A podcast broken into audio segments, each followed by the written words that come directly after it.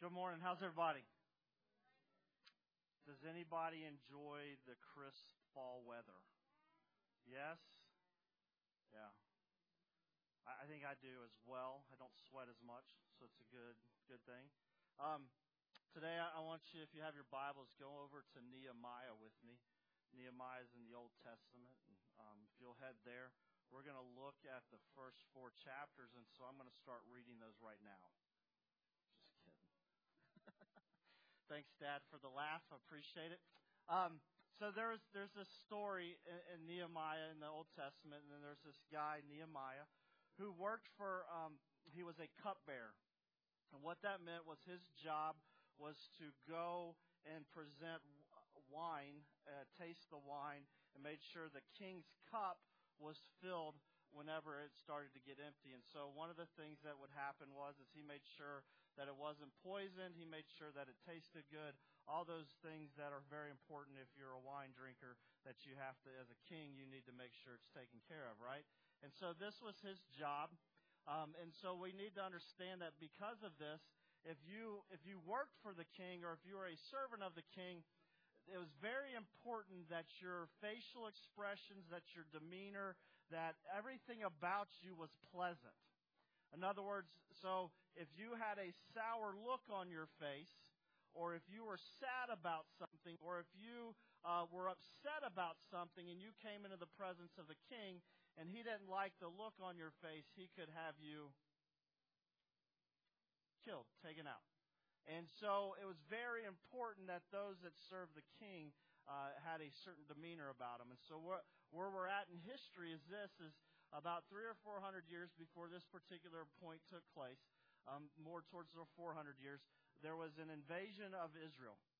And what had happened is they went into Jerusalem, and they what would take place is these kingdoms, as they spread through, would go in and they would take uh, people of that particular country, and they would take them back to where the king lived, and they would make them his servants.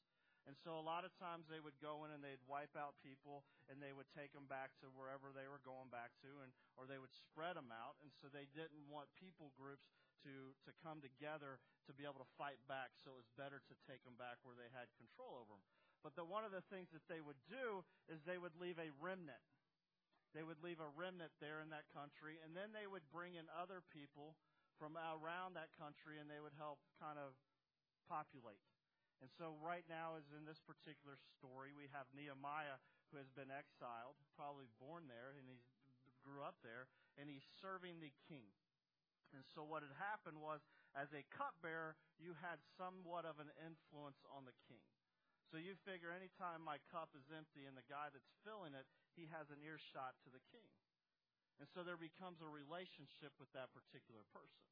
And so that's why it was even more important that that person have the right demeanor about him. And so Nehemiah, he had this particular job, and as he's walking around the palace, he sat there and he walked around the palace and he heard a conversation go on.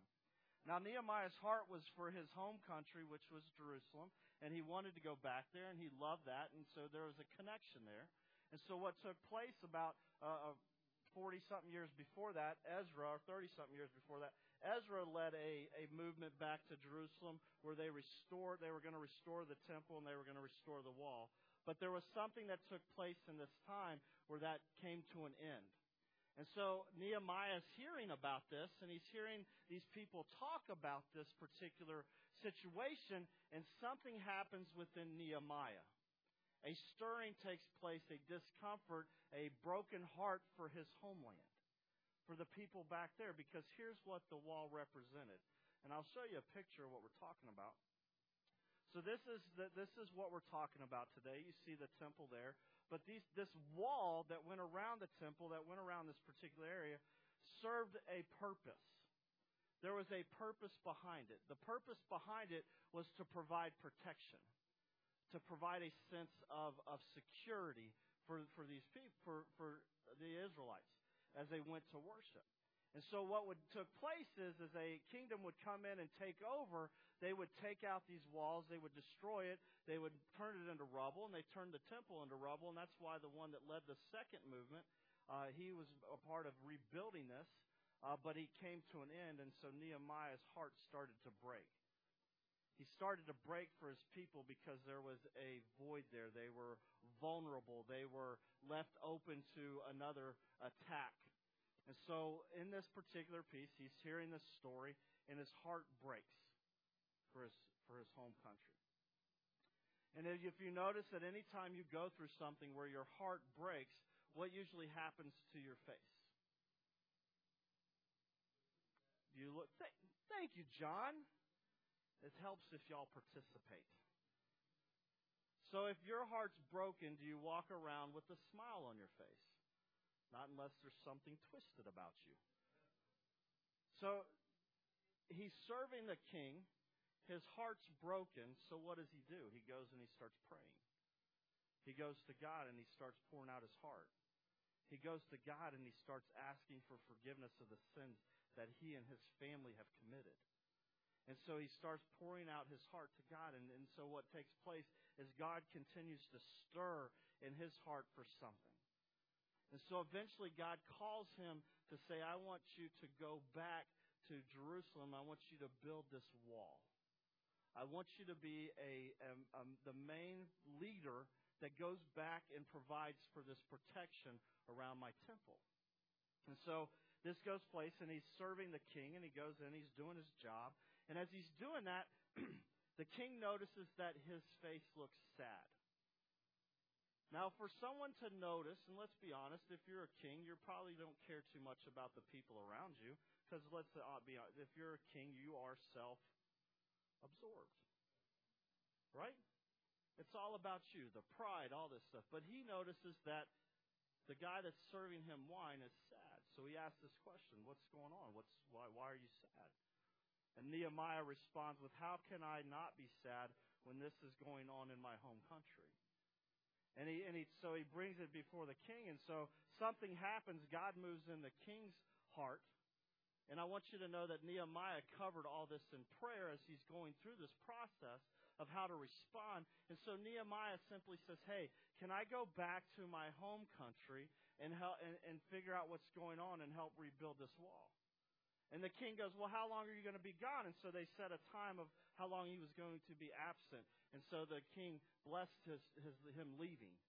Then something interesting happened. Nehemiah says, Will you write some letters for me? Will you write some letters that says, I have your authority to go back and do this? And the king said, Absolutely. And so he wrote these things, and so he went back. And so Nehemiah went back to his home country, and he took people with him that could help. And so he led this movement back to help. And so he got back and he noticed the, des- the, the devastation of what took place. And his heart broke even more. And as his heart broke, he knew he had to do something. So he waited. He didn't say anything to the elders and the leaders of that time. He just started to follow what God's leading was. And God says, I want you to go and I want you to walk around and I want you to see what takes place. And so Nehemiah does just that. And he comes back and he talks to the elders and the leaders and he says, Here's what's going on. We need to rebuild this wall. And so as this, God moves in these people's hearts and he starts seeing that people start stepping up to be a part of this build, to be a part of this place of rebuilding this wall. And so people take they start taking action. And so what happens is they go and one person takes this section, another person takes this section, another person. So all of a sudden this building goes on. And what happens every time we're in the middle of doing something God wants us to do? What takes place every time? Starts with a D. You said attack. That's great. Doubt. Discouragement. You ever notice that a lot of times when we're in the middle of something that God wants us to do, that people are going to try to discourage us? People are going to say something, and here's a lot of what they're, you can't do that. That's impossible. They'll say, how, how in the world can that happen? And they'll point to all the material things that you need in order to accomplish something to try to discourage you, to say that this is not possible. And so there were three guys that were a part of this attack on Nehemiah.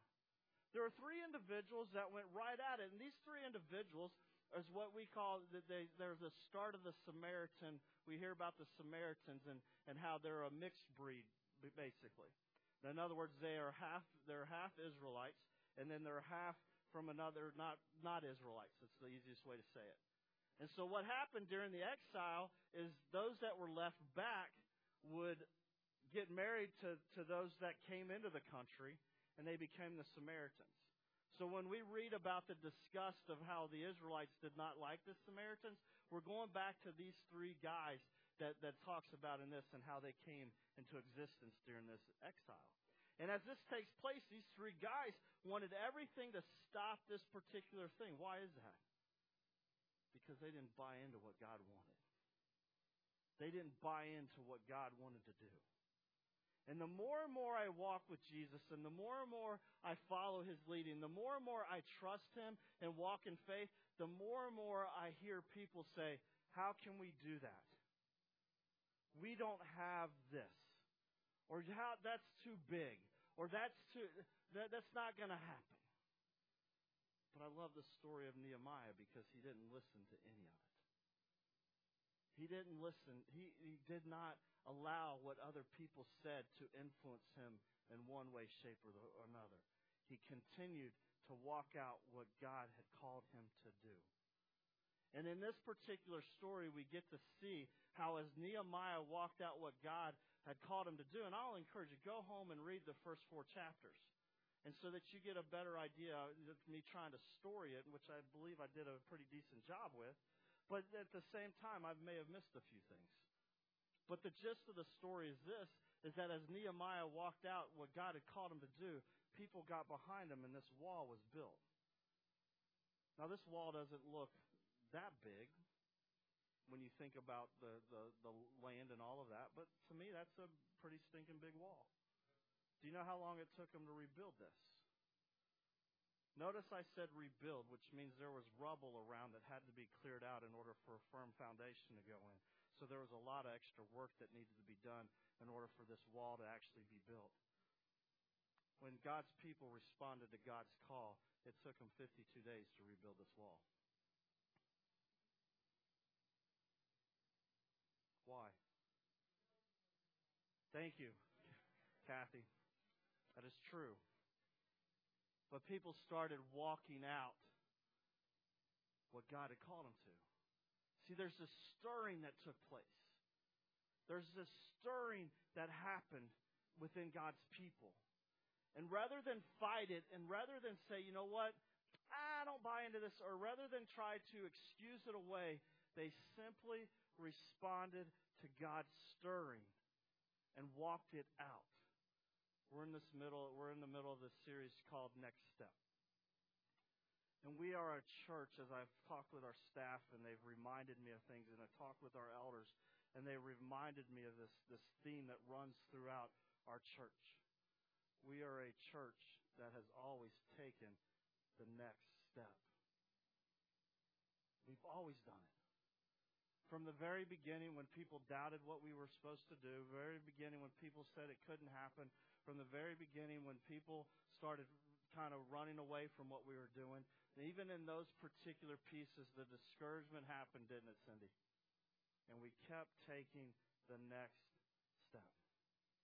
And so right now we're in this series because I believe God has a next step for us as a church.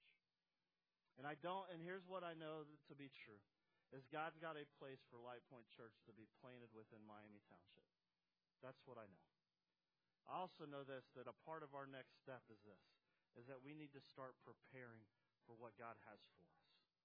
And with that, you will be receiving one of these particular pieces as you walk out. And all I'm asking is this.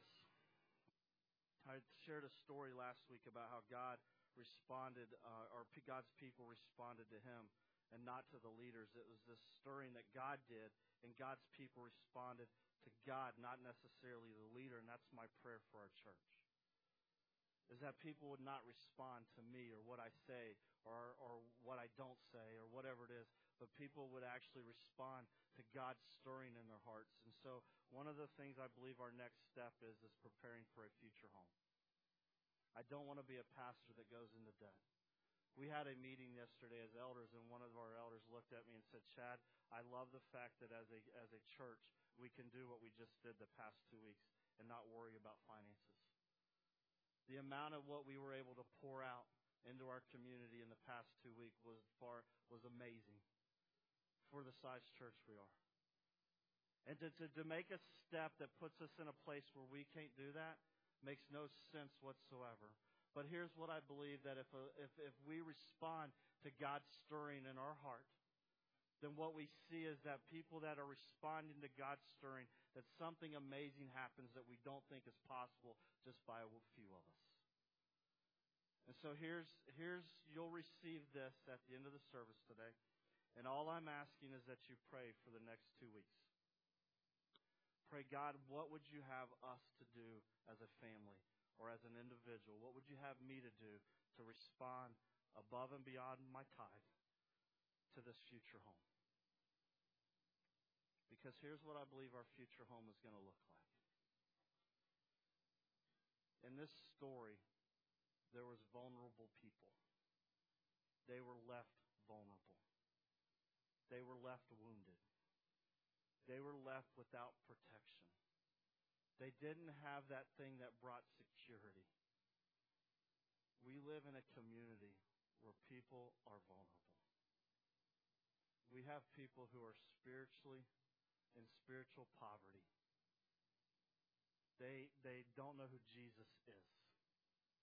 They've never met the true Jesus that changes lives.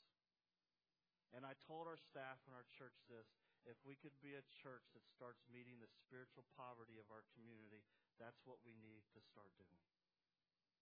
Not start, excuse me. That's what we need to continue to do. Continue to be a light. The second thing is we have within our community those that are in material poverty. They don't have what it takes to provide for their kids. They don't have what it takes to, to put a meal on the table. And so we'll be a church that pours into those that are in poverty, whether it's material or whether it's spiritual. We will meet people right where they're at and provide a place of light, a place of light in our community to meet these needs. So that when people walk through the door, you know what they'll feel? They'll feel safe. They'll have a sense of belonging.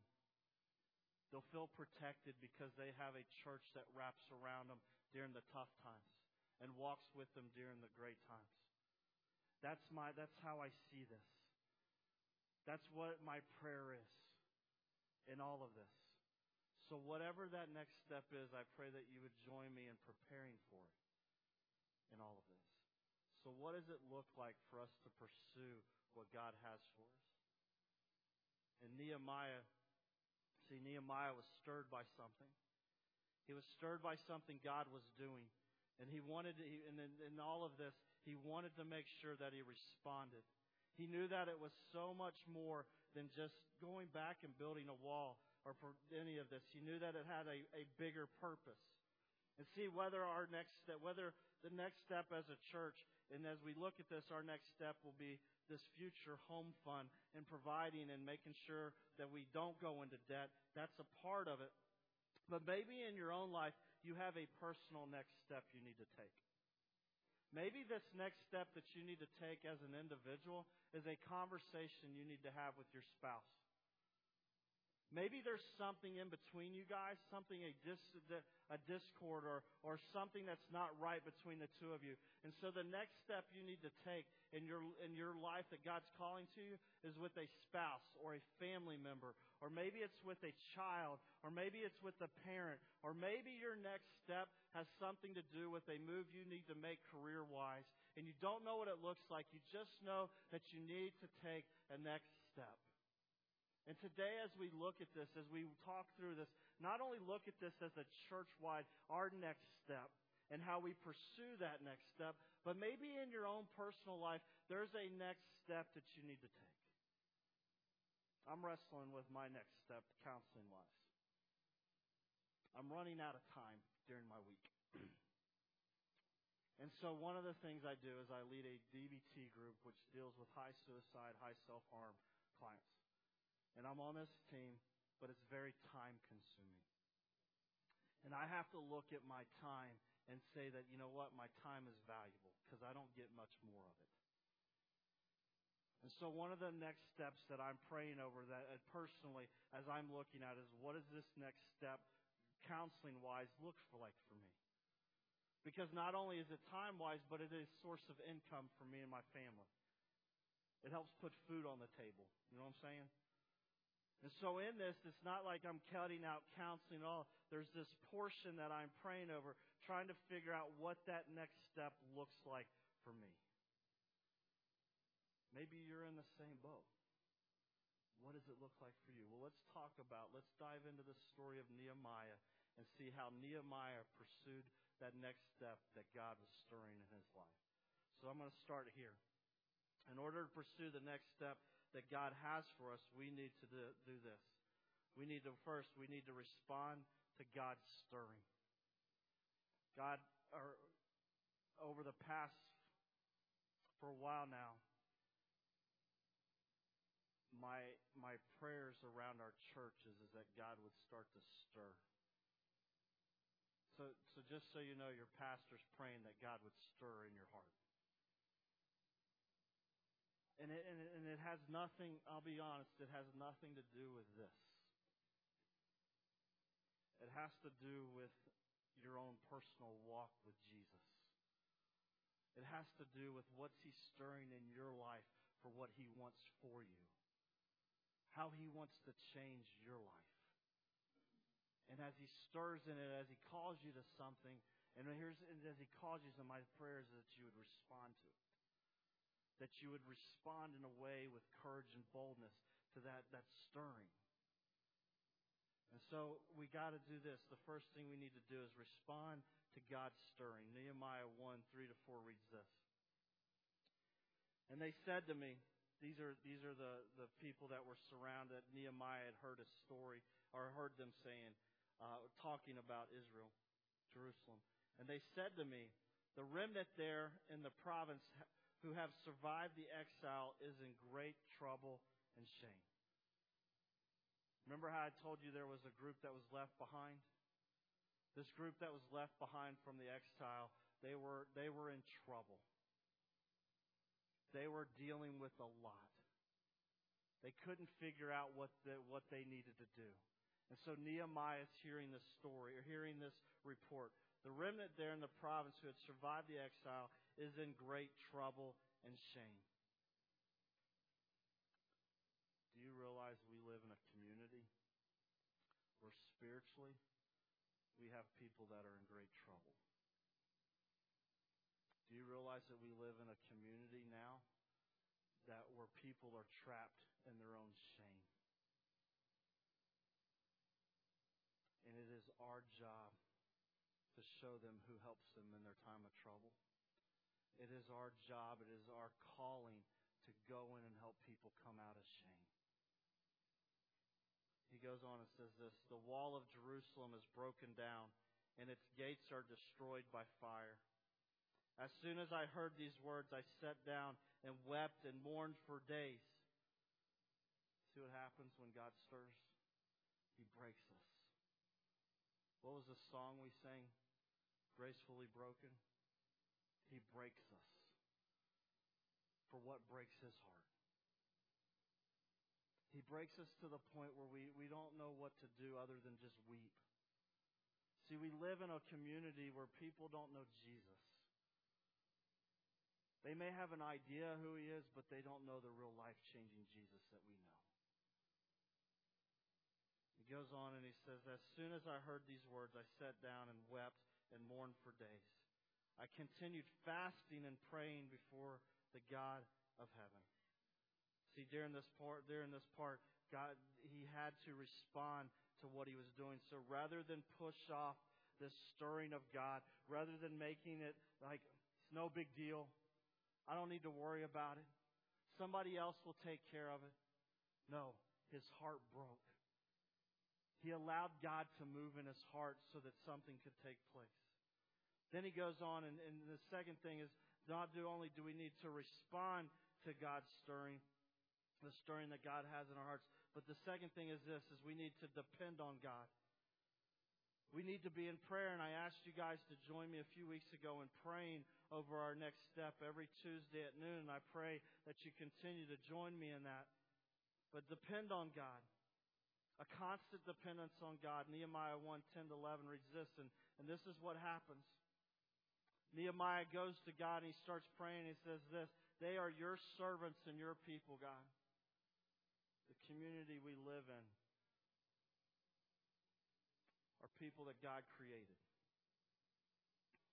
They're the people that Jesus gave his life for, just like us. And how we respond to God's stirring says a lot about where we're at in our, in our, in our walk with him. They are your servants and your people, whom you have redeemed by your great power and by your strong hand. Verse 11 says this, O Lord, let your ear be attentive to the prayer of your servant and to the prayer of your servants who delight to fear your name. And give success to your servant today and grant him mercy in the sight of this man. See, Nehemiah knew that he needed to go to the king and present what, present this question, present this issue to the king. And he was so terrified that if he said the wrong thing or looked the wrong way, he was, there was this fear about it that if he did the wrong thing, the king would end his life. And here's what I know anytime God stirs us, fear will set in. We'll become afraid because we don't know what it looks like. We don't know how it happens. We don't know what that we don't know all the details in it. But all we know is this is that we have a God that we can trust, a God that we can that is faithful, a God that, that is always there even through the thick times. See, that's what we know. Why don't we lean into that more? And I'm saying this more to myself than to you because there are so many times when I get to that fear point of what happens when this particular situation. And here's what I'm learning. That God continues to remind me of who He is, not of the problem not of the, the hurdles, not of the issues. He reminds me of who He is. And my dependence needs to be on Him as I'm pursuing what God has for us. Hebrews 12, 1 to 10 reads this. Therefore, since we are surrounded by so great a cloud of witnesses, there are so many people that have walked out a life of faith before us. And in Hebrews, it lays it out for us. You know what's even amazing? Is that even we got these, these forefathers of our faith who walked out their faith. They didn't walk by sight, they walked by faith. They didn't walk by what they think they could accomplish, they walked by trusting God. There's, there's men and women in our own lives that we can look at to say, you know what? They've got this. Here's what Scripture says is therefore, since we are surrounded by so great a cloud of witnesses, let us lay us uh, lay, let us also lay aside every weight and sin which clings so closely. You know what I learned that weighs us down? What weighs us down is excuses.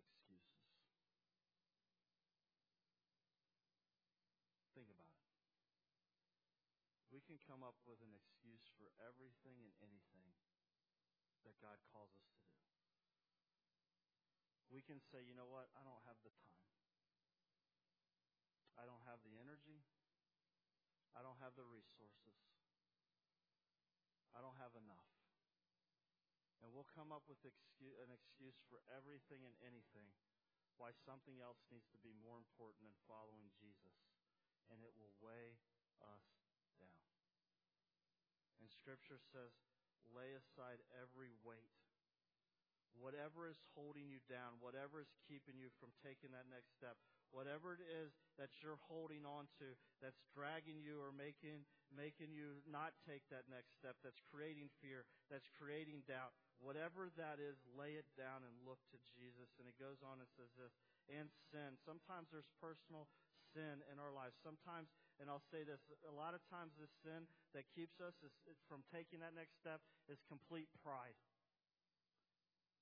Pride will rip us apart because we'll say, I got this. Or you don't know what you're talking about, God.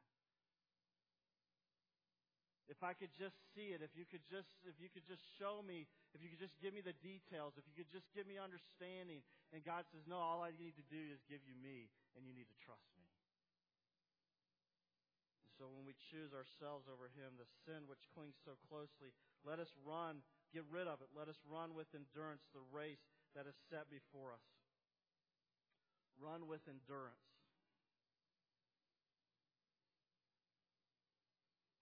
If you got your Bibles with you, I want you to circle that word endurance, and I want you to write something for me.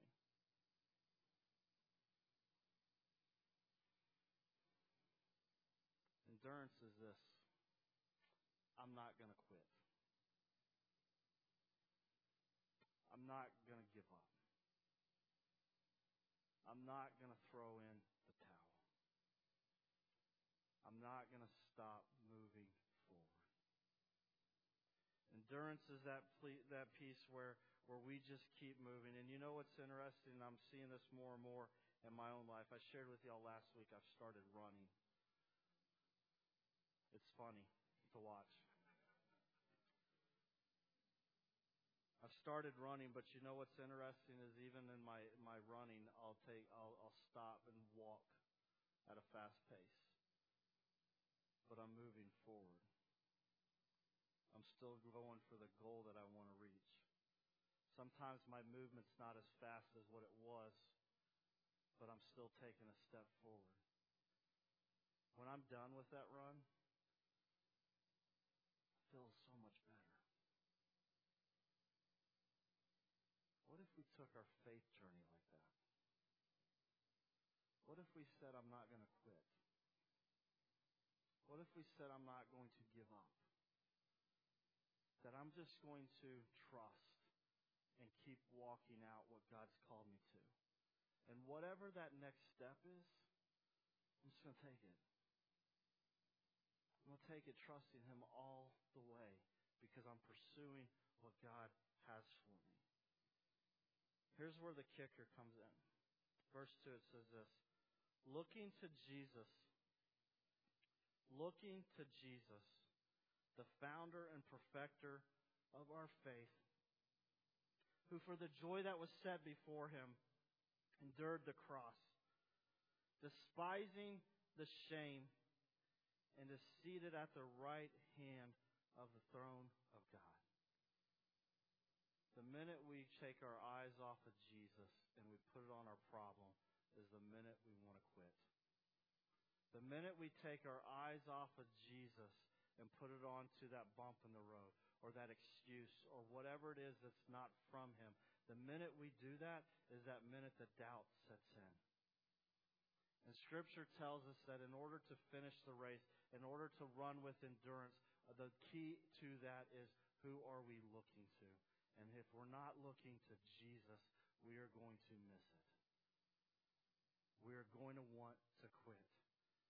So, in order to pursue what God has for us, we need to depend solely on God.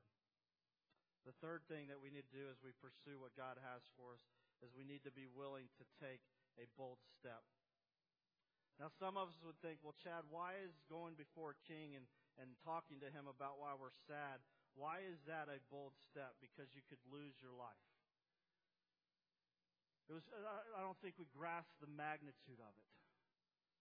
How big it was. Because he could lose everything. He could lose everything he has by going and doing what God had called him to do. And it's in that place of where we could lose everything is where God wants us. Like where we lay everything on the line is, is that's the place that I believe that God shows us who He truly is. And I know this because this place, this thing where we lay everything on the line, where we could, there's so much to lose, and it becomes totally dependent on Him, is a place I'm learning to love to be. The, the minute we walked away years ago to start Life Point Church. A place where we didn't know how it was going to turn out, a place where we could lose everything. And you, we laid it all out. didn't hold anything back. It's all yours, God. What do you want? Knowing that we'd have to dip into savings, knowing that we'd have to dip into other sources of to provide for our family, knowing all these different things, laying it all down. Trusting Him all the way. That's what Nehemiah did. He went and he said, whatever it takes. And he goes in and he says, you know what? I'm going to take a bold step. It's in the bold steps that God shows up the most. It's in the bold steps that God reveals himself the most. And so sometimes we don't see God or sometimes we don't experience God. I'll ask you this question How bold's your step? How much are you laying it out there? Because I promise you this if this is what you're afraid of losing and you're holding on to it, you'll never be able to step forward. Ever. But if you say this, here you go, God, and release it, your movement can continue to be forward as you pursue what He has.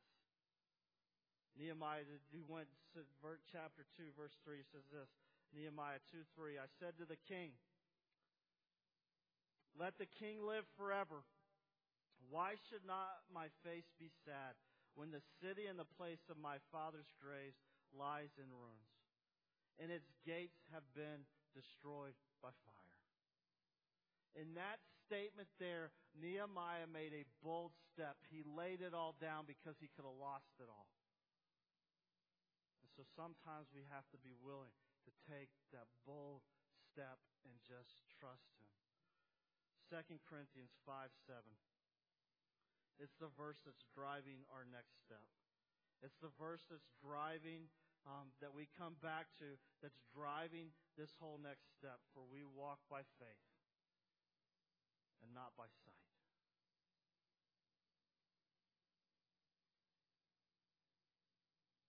I'll, I'll be completely honest with you guys. One of my pet peeves one of my pet peeves is whenever I get to take a step of faith and we get to this point, and those closest to me say, Do we have the money for it? They always bring it back to the do we have the money for it? And you know what it is? Is they're throwing something out there that says, um, if you don't have the resources, why would you take a step of faith? Because in the step of faith is where God gives you the resource. It's in the step of faith that God provides the resource. And I'll spend a whole life wanting to know where the resource is, and I'll stand right here and say, God, give me your re- give me the resources. Where's the resource? Where's it at? And the whole time he's saying it's in your next step, but if you don't take the next step, you'll never see it. And so I'll sit here and I'll stand here and I'll be trapped my whole life not seeing God move because I'm afraid to take a bold step. I walk by faith, not by sight. And it's in those pieces that we see God move. The last part in this, as we pursue this next step, as we pursue what God has for us, Nehemiah illustrates it this way. In Nehemiah 2, 17 to 18, he reads this. He reads this. Then I said to them, you see the trouble we are in? And this is after he went back and he's talking to the elders and he did his tour around the, the gate around the city to see what was going on and to see what needed to be done. He says, You see the trouble we are in? How Jerusalem lies in ruins with its gates burned. Come, let us build the wall of Jerusalem that we may no longer suffer derision. And I told them of the hand of my God that had been upon me for good, and also the words that the king had spoken to me. And they said, Let us rise and build. So they strengthened their hands for the good work. See, Nehemiah, in his pursuit of what God had, in his pursuit of his next step, Nehemiah was willing to take deliberate action. He didn't waver. He didn't think too much about it. He said, This is what needs to happen. He went and he presented to the people and he said, Listen, Here's what how God's hand has been on me so far. Here's how I know God's hand is on us. Here's how I know God's hand is on Light Point. because I see lives change day in and day out. I know people that I've never met before until Light Point was planted, and I saw how lives get changed.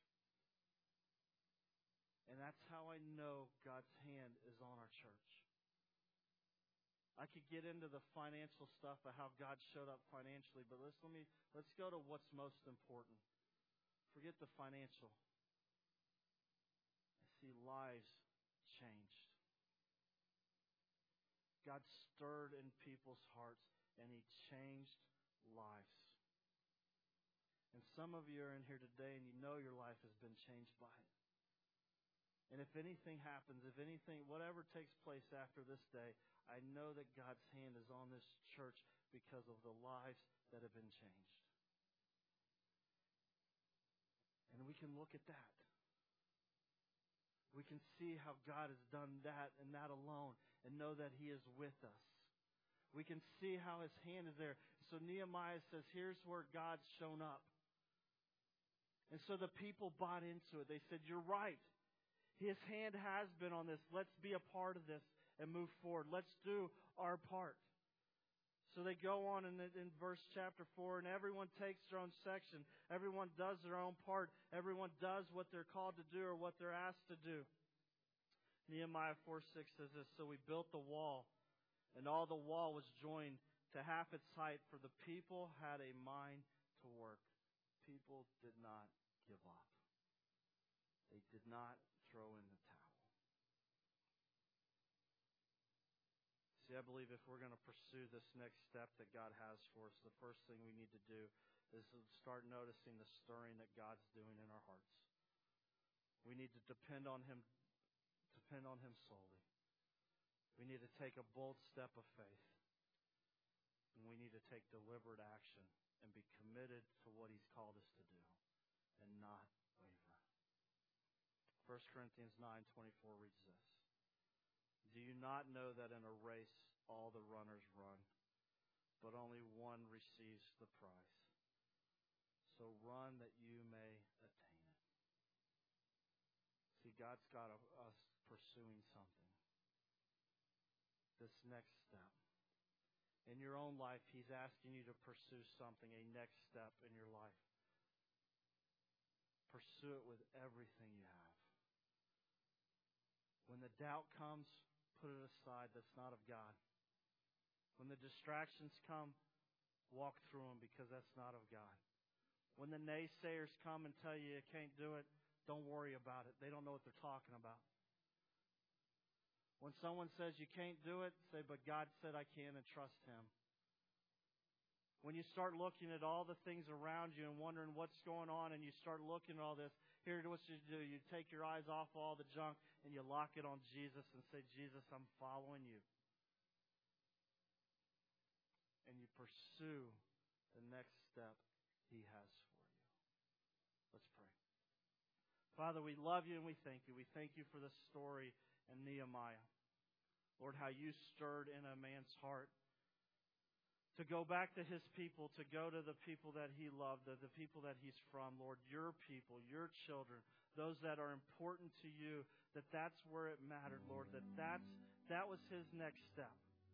To leave the comfort of the palace and to walk into a place that was destitute, a place that had, was destroyed, a place that needed work, a place that needed rebuilding, a place that was filled with distractions, a place that was filled with people telling him he couldn't do it, a place that was filled with people that wanted to harm him, to keep him from doing what God wanted, what you wanted him to do, Lord. That in this particular piece, his next step was a step that solely depended on you. And Father, Lord, as a church, as we take our next step, I pray, Father, that you'd stir in our hearts. Lord, that we would be totally dependent on you for what that is. Lord, that we would not waver from being a light in our community. And Lord, we would pursue exactly what you'd have us to pursue and nothing else. May our ultimate pursuit be of you, Jesus, and the things of you. So, God, I pray for a church pray for each individual here that you'd stir in our hearts. that in our own individual next steps, Lord, that you would have our eyes locked on you, trusting you. Not getting tied down by fear, doubt, being filled with your grace